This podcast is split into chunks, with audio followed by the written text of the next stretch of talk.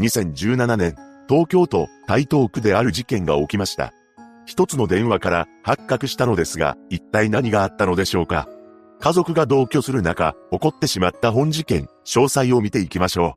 う。それは、夏を思わせる暑い日々が続いていた5月のことでした。2017年5月19日、午前5時56分。この日、警視庁に110番通報が一人の女性からされたのです。電話越しにその女性は次のように叫びました。姉が2階の部屋で白骨化しています。これを聞いた捜査員は急いで現場へと向かいました。通報者の女性が住んでいたのは、東京都台東区東上野の木造2階建ての住居であり、地区は57年だと言います。捜査員が中に入ると、とんでもない光景を目にしました。なんと、2階の部屋で、この家の長所が変わり果てた姿となり、横たわっていたのです。それは、通報した次女の言う通りで、誰もが目を覆いたくなるような姿だったと言います。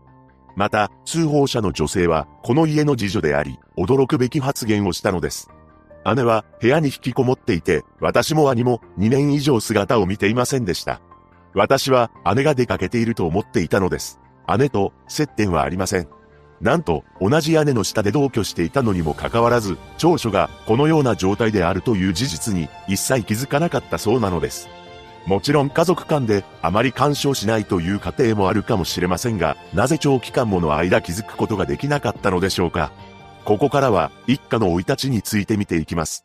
一家は父親、母親、長男、長女、次女の5人家族で子供の頃は幸せな家庭だったと言います。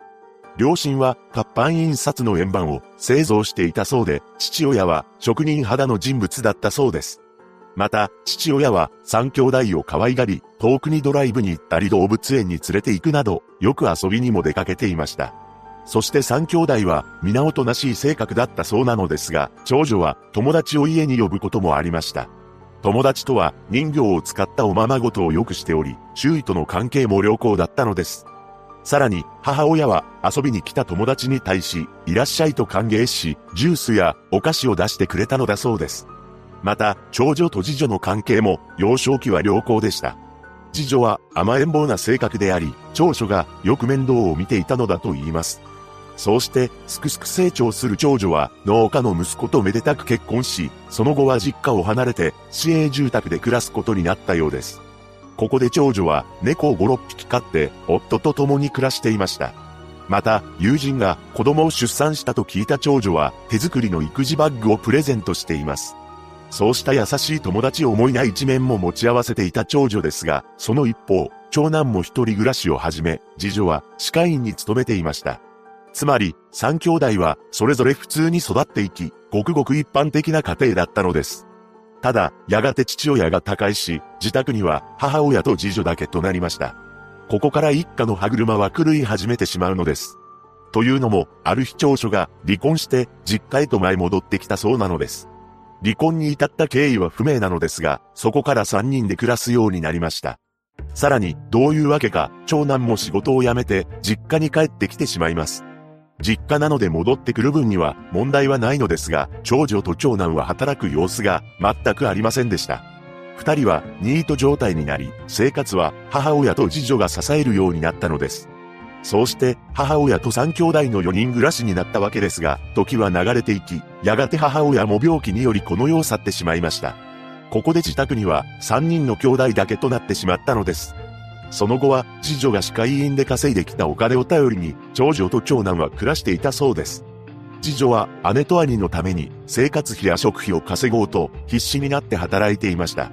そうした妹の姿を見ても、長女と長男は働こうとせず、次女が仕事を終えて自宅に帰ると、それまでリビングにいたはずの姉や兄は、2階の自分の部屋にドタドタと上がっていってしまいます。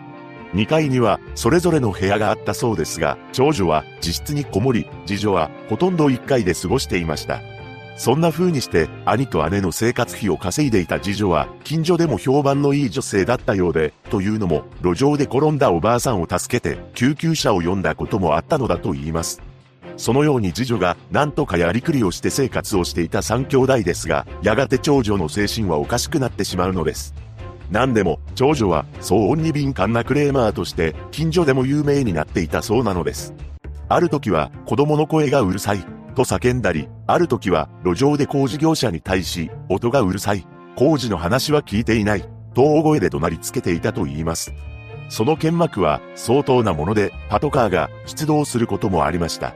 そんな長女を見た近所の住民の中には、幼少期から長女のことを知る女性もいたようで、その女性が長女をなだめようとしても、そういう問題じゃない、と腕組みをして仁王立ちしていたそうです。